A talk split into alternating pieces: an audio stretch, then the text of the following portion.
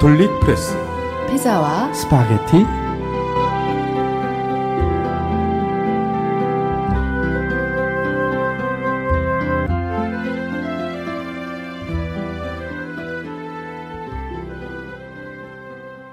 안녕하세요 김미경입니다. 안녕하세요 김근수입니다. 선생님 왜 하루 종일 무언가 안 풀리는 날 있잖아요. 그런 날이 있죠 이상하게. 네, 뭐 머피의 법칙이란 말 아시죠? 먹히면은 뭐 먹는 빵입니까? 아니고요. 하루 종일 뭔가 계속 안막 이러면 머피의 법칙에 걸렸다 뭐 이렇게 얘기를 아, 해요. 그러니까, 네. 네. 제가 얼마 전에 아침부터 밤까지 하루 종일 안 풀리는 거예요. 아, 그러니까 그래요? 예를 들어서 버스를 타러 갔는데 떠나고 지하철을 타려고 했는데 떠나고 계속 그러는 거예요. 그러다 보니까 화가 나는 거예요. 그래서 이게 뭐지? 내가 오늘 왜 이러지? 막 이러는데 근데 돌이켜 보니까 제가 늦게 준비해서 그런 거고 이유를 대야지 그러니까 부정적인 것만 계속되고 있는 거예요. 제가 아 참 한심했던 기억이 나는데요. 저같이 일생이 안 풀리면 무슨 법칙입니까? 글쎄요.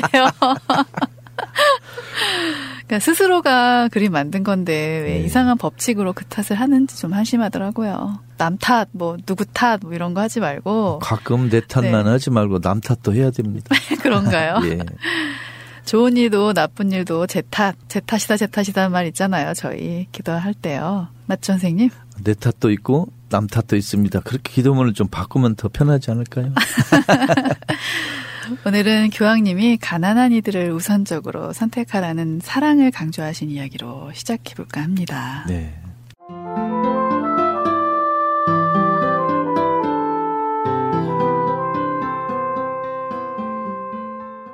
프란치스코 교황은 지난달 4월 21일이죠. 이탈리아 교구 카리타스 회원들에게 가난한 이들을 우선적으로 선택하는 견고한 사랑이 그들의 소명이라고 언급하셨습니다. 이민자들을 향한 유대와 그들이 공동체에 통합될 수 있도록 도와줄 것을 당부하셨는데요. 빈곤의 원인에 접근해서 빈곤의 원인을 없앨 수 있도록 하며 소외를 막으려고 노력하고 불평등을 일으키는 구조에 반대하는 것에 자랑스러워하라고 하셨습니다. 네.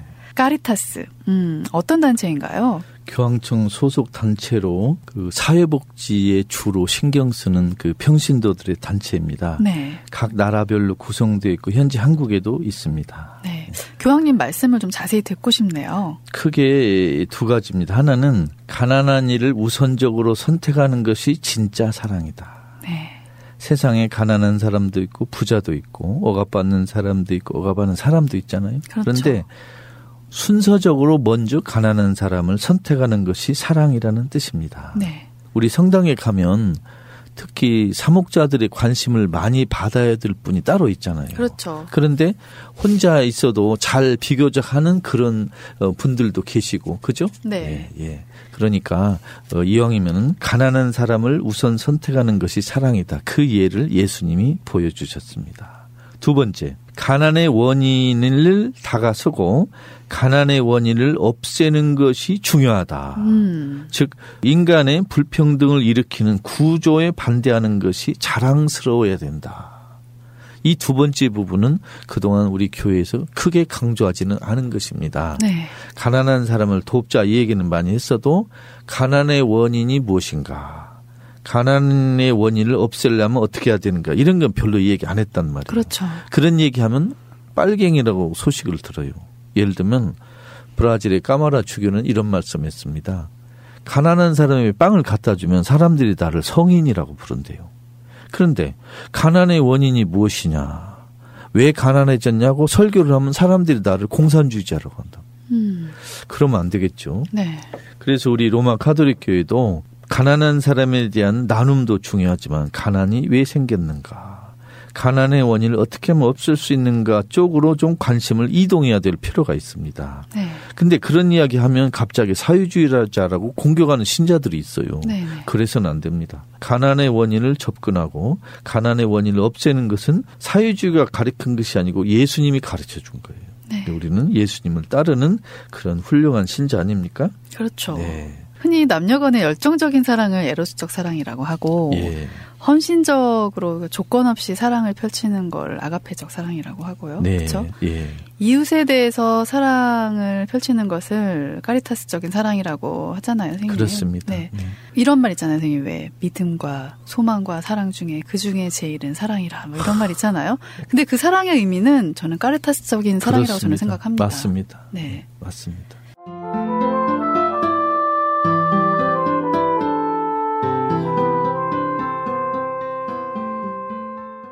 부처님은 성소수자라고 해서 차별하거나 비난하지 않았고 성전환자, 동성애자, 양성애자 등 그런 사람들도 출가를 허락한 것으로 밝혀졌었죠. 특히 여성에게 남성으로 변한 비구니에게 다시 비구니 개를 주어 승단에 남도록 허락하는 등 성 정체성 문제도 자비롭게 대처했던 것으로 확인됐습니다. 이에 따라 현재 한국 불교도 경전에 근거해 성소수자들에 대한 명확한 입장과 사회적 이해를 넓히는 구체적 정책들을 제시해야 한다는 지적인데요. 조계종 불교 사회 연구소가 지난달 4월 27일이었죠. 네. 발표한 연구 보고서에서 불자, 성소수자가 경험하는 한국 불교를 통해 제기된 문제들입니다. 굉장히 놀라운 소식이기도 하지만 기쁜 소식이기도 해요, 선생님. 그렇습니다. 네. 가톨릭이 불교에서 배울 점들이 아닌가요, 저는? 맞습니다. 생각하는데. 네. 지금 부처님이 여기 성소수자도 차별 없이 출가를 허락했다 라는 말은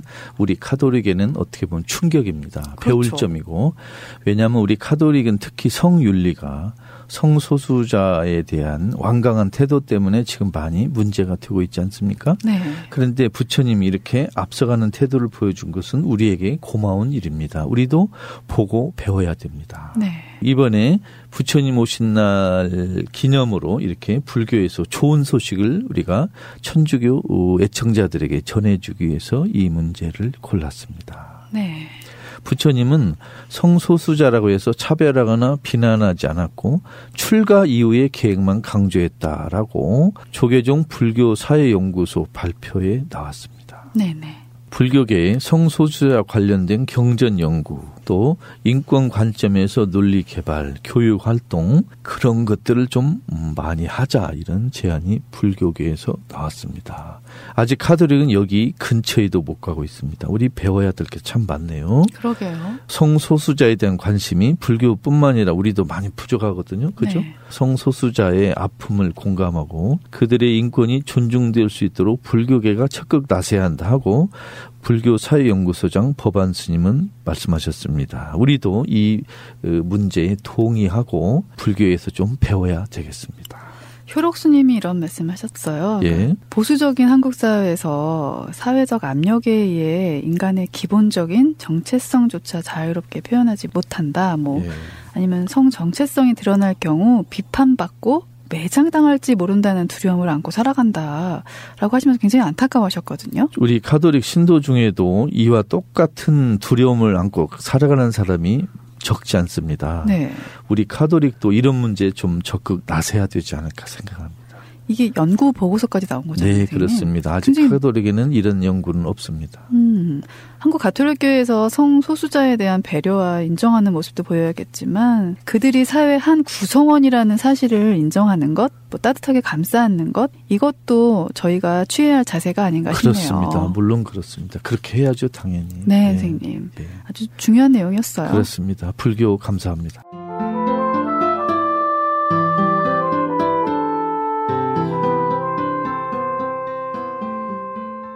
부처님 오신 날을 또 축하드리면서 스님의 이야기를 저희가 또 준비했는데요. 네. 덕숭 총림 수덕사 방장 설정 스님 이야기입니다. 네.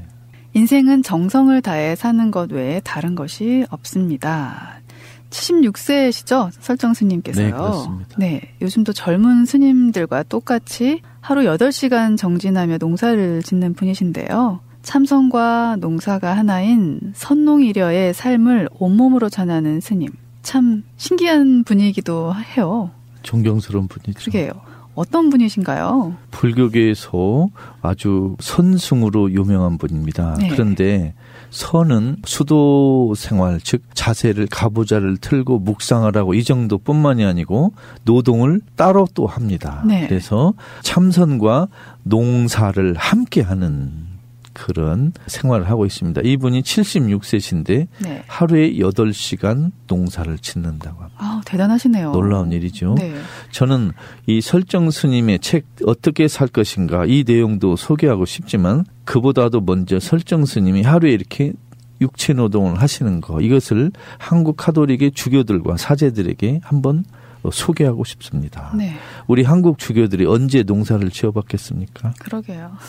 농기구를 손에 붙잡은 적도 아마 별로 없을 것입니다. 그런데 실제로 직접 노동을 하지 않으면 노동의 참뜻을 알기도 어렵지만 노동자의 삶을 알기도 더 어려워집니다.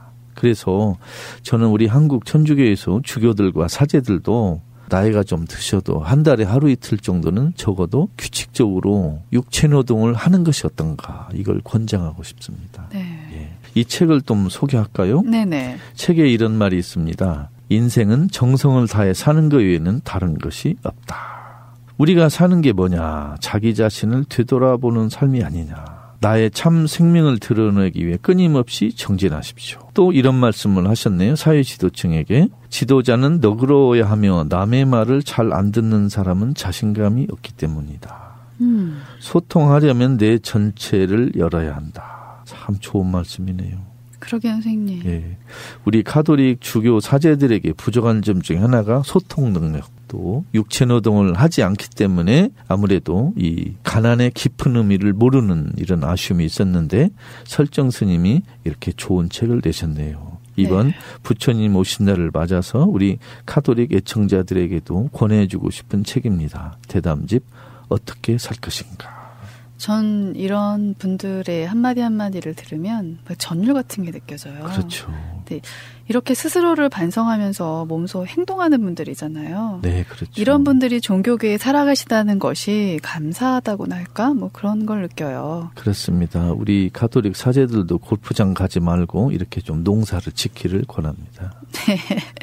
선생님 왜 깨어 있는 모습 있잖아요, 선생님. 네, 그 그렇죠. 깨어 있다는 그 모습을 종교계 지도자들이 실천을 하시면 그게 곧장 연결돼서 저희 평신도들한테도 연결이 되는 거잖아요. 저는 우리 한국의 많은 30여 분이 넘는 주교님들이 부활절 네. 성탄절에 좋은 의미로 메시지를 발표하시는데 그것도 중요하고 의미가 있지만 그렇죠. 주교님들이 주교관을 나와서 빈민촌에서 좀 살아봤으면 좋겠어요. 음. 혼자 밥에 잡수고. 그리고 주교들도 버스도 타고 다니고 전철도 타고 누구 안내하지 말고 혼자 좀 걸어 다니는 그런 평범한 모습을 좀 보여줬으면 좋겠어요. 귀족 아니거든요, 주교는. 평민이잖아요. 네. 그런 생각을 우리 설정 스님 삶에서 여겨봤습니다. 네. 청자 여러분, 타종교를 통해서 또 이런 이야기를 나눠봤습니다. 네. 경청해 주셔서 감사하고요. 네.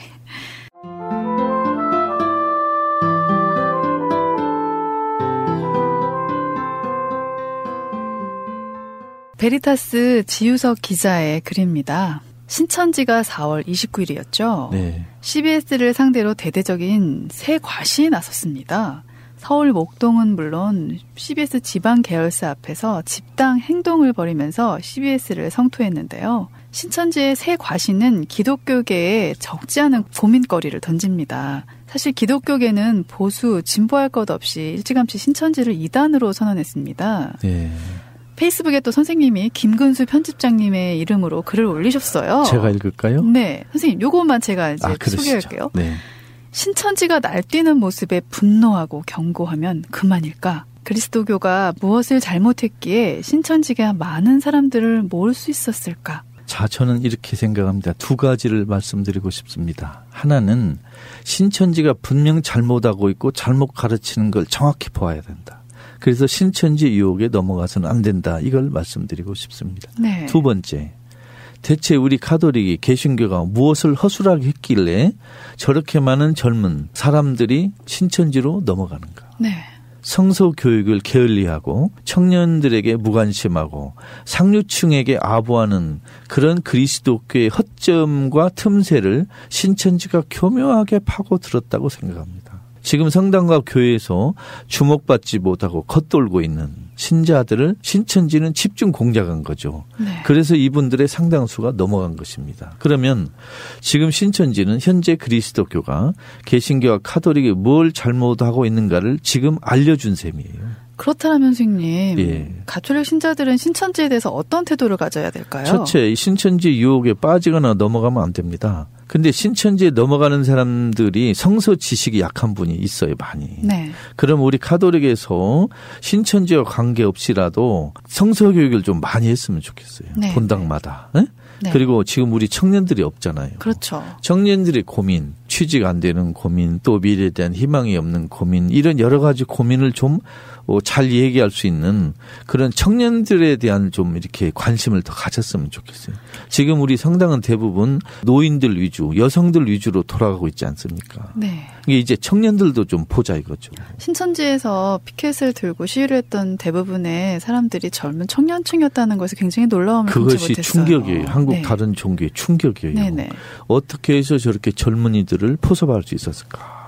그런데 다른 불교, 개신교, 카톨릭은 왜 청년들을 놓쳤을까? 이런 반성을 우리가 해야 된다고 네. 저는 보는 것입니다. 뭐 신천지라고 하면 부정적인 측면도 있는데 그들이 우리 가톨릭이나 타 종교에서 놓치고 있던 것들을 딱 잡아서 그 사람들의 마음을 잡았다는 것 자체 그거는 저희가 진짜 배워야 그렇죠. 일단 남이 어떻게 나쁜 짓을 하든 말든 일단 우리는 우리 걸 고칠 걸 고치고 네. 배울 걸 배우면 되는 것입니다. 네, 선생님.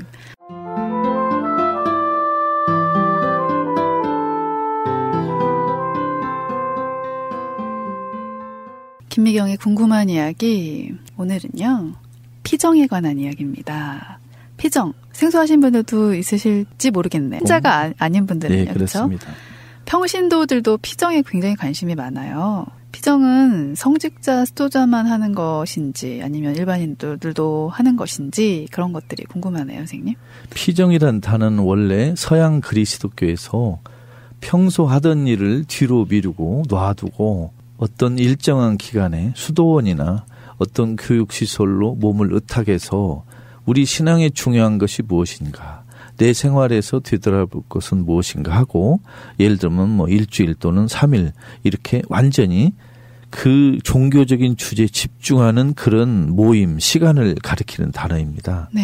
그래서 사제들이나 수도자들은 1년에 적어도 며칠은 피정을 합니다. 그래서 일부 강사를 불러다가 강연도 듣고 또 기도도 하고 또 침묵 중에 자기 자신을 돌아보는 이런 기회도 가집니다. 네. 최근에는 일부 본당에서는 평신도 대상으로 피정 강연도 하는 데가 있고 또 그 외관의 분도 수도에도 다른 수도회처럼 평신도들이 이렇게 이용할 수 있는 피정 시설도 있습니다. 네. 그런데 가면 어, 이렇게 기도도 할 수 있고 거기서 그 숙식을 제공받습니다. 네. 물론 거기에 해당하는 돈은 내야 되겠죠. 그래서 평신도들도 본인의 삶을 좀 뒤돌아보고 어, 멈추어서 뒤돌아볼 수 있는 시간을 가지려면 그 가까운 수도원에 의탁하셔서 이런 좋은 기회를 갖는 것도 좋습니다. 피정은 반드시 성직자 수도자만 하는 것도 아니고 심지어 신도가 아닌 일반 사람들도 종교적인 의미를 배제한 채라도 자기 자신의 삶을 돌아보는 좋은 시간으로 권장하고 싶습니다. 네. 우리 평신도들도 1년에 한 번 정도는 적어도 뭐 며칠 동안 혼자 있는 곳에서 자기 자신의 삶을 돌아보고 어, 신앙을 돌아보고 그런 기회를 갖는 것이 정신 건강에도 아주 좋다고 생각합니다. 선생님, 근데 저는 피정을 과거에 좀 갔던 기억은 나요. 네. 근데 사는 게 바쁘다 보니 못 가고 있는데 피정에서 정말 쉰다는 의미 있잖아요. 그리고 쉬는 시간을 가졌으면 좋겠는데 프로그램이 딱 있어. 네. 그래서 그 프로그램 때문에 오히려 쉬는 거를 방해받은 일 경험도 있거든요. 그러면 이렇게 할 수도 있어요. 어디 수도원이나 아니면 종교 시설이 아니더라도 혼자 가가지고 네. 프로그램을 짜지 말고 혼자 자신을 지도하는 거예요. 그러니까 휴대폰 하지 말고 테레비 안 보고 사람들 만나지 않고 음. 일부러 가능한 하면 침묵을 유지하면서 24시간 자기 몸과 마음을 쉬게 하는 거예요. 아, 그런 그러면서. 멍하니 있으면 오히려 멍하니 있는 시간이 2시간, 3시간, 4시간 계속되면 오히려 말끔한 기운, 뚜렷한 그런 기운도 느낄 수 있습니다. 아, 그런 건 해본 그런 것도 없어요, 좋습니다. 예를 들면 아. 바닷가라든가 네네. 산속이라든가 휴양림이라든가 아니면 제주 올레길이라든가 그래서 종교 시설과 관계 없이 얼마든지 이렇게 할 수 있습니다. 네. 그 많은 돈을 들여서 쌍티하고 순례길 걷는 분도 있잖아요. 제주 그러게요. 올레길도 오시고. 그러게요. 그래서 우리가 맘만 먹으면 형식을 따지지 않고 자기 자신을 되돌아볼 수 있는 그런 시간을 가질 수 있는 방법이 여러 가지가 있는 것 같습니다. 아, 좋은 방법 알려주셔서 감사합니다. 가톨릭 프레스에서 왜 타종교 이야기를 다루냐 이런 질문을 가끔 받아요. 네. 저는 근데 당연하다고 생각하거든요. 그렇죠. 소리로 듣는 가톨릭 프레스입니다. 저희는 네. 여러분이 주인이 되어 주세요. 교회 소식이나 교회에 바라는 것들, 편지도 좋고요. 네. 사연도 보내주시면 소개하겠습니다. 좋은 미담 기사도 좋습니다. 네. 건의사항도 좋고요. 네네. 팟빵에서 가톨릭 프레스를 검색하셔서 구독하기를 눌러주시고요. 공짜거든요. 그리고 좋아요, 하트를 알려주시면 정말 감사하겠습니다. 그리고 주위에 홍보도 많이 해주세요. 네. 꼭 가톨릭 신도만 듣는 것이 아니고 불자, 개신교, 성도 그리고 아직 종교를 갖지 않은 분들도 이 가톨릭 프레스 피자와 스파게티를 통해서 종교에 대한 전반적인 정보 또 우리 살아가는데 중요한 주제들을 함께 생각해보는 그런 시간도 가질 수 있겠습니다. 네. 오늘은 caritas의 의미에 대해서 다시 한번 생각하면서 이웃을 돌아보는 그런 시간은 어떠실지요? 그런 시간에 특히 피자와 스파게티를 먹으면서 해도 좋겠습니다. 선생님, 정말 깨아랑보. 이웃에 대한 사랑, 그것도 가난한 사람들을 먼저 생각하시는 프란치스코 교황님의 사랑을 생각합니다. 여러분, 사랑합니다. 사랑합니다. 감사합니다, 선생님. 감사합니다.